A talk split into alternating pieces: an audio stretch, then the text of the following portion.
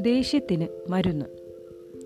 ഒരിക്കൽ കാട്ടിലെ രാജാവായ സിംഹം കലശലായ കോപം മൂലം കഷ്ടത്തിലായി. ആവശ്യത്തിനും അനാവശ്യത്തിനും കോപം വരുന്നു. ഒരു രോഗം പോലെ. സിംഹം വൈദ്യനായ കുറുക്കനെ വിളിച്ചു വരുത്തി എന്നിട്ട് പറഞ്ഞു നമുക്ക് എപ്പോഴും ദേഷ്യം വരും. ദേഷ്യം വരുമ്പോൾ വല്ലതും പറയും. പിന്നെ അതോർത്ത് ദുഃഖിക്കും. ഈ സ്വഭാവം ഒന്നു മാറ്റാൻ എന്താണൊരു മരുന്ന്?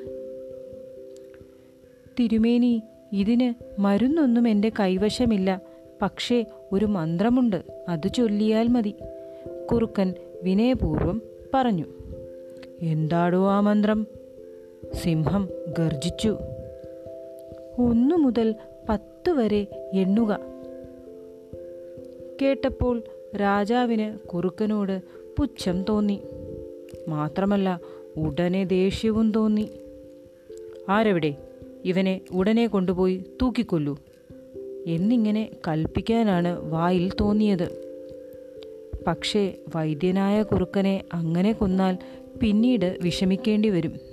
അതിനാൽ സിംഹരാജാവ് കുറുക്കൻ പറഞ്ഞതുപോലെ പത്ത് വരെ മനസ്സിൽ എണ്ണി.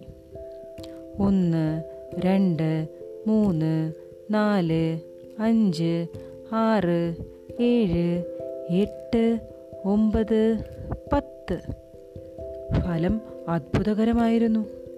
സിംഹത്തിന്റെ കോപം വിട്ടുപോയി.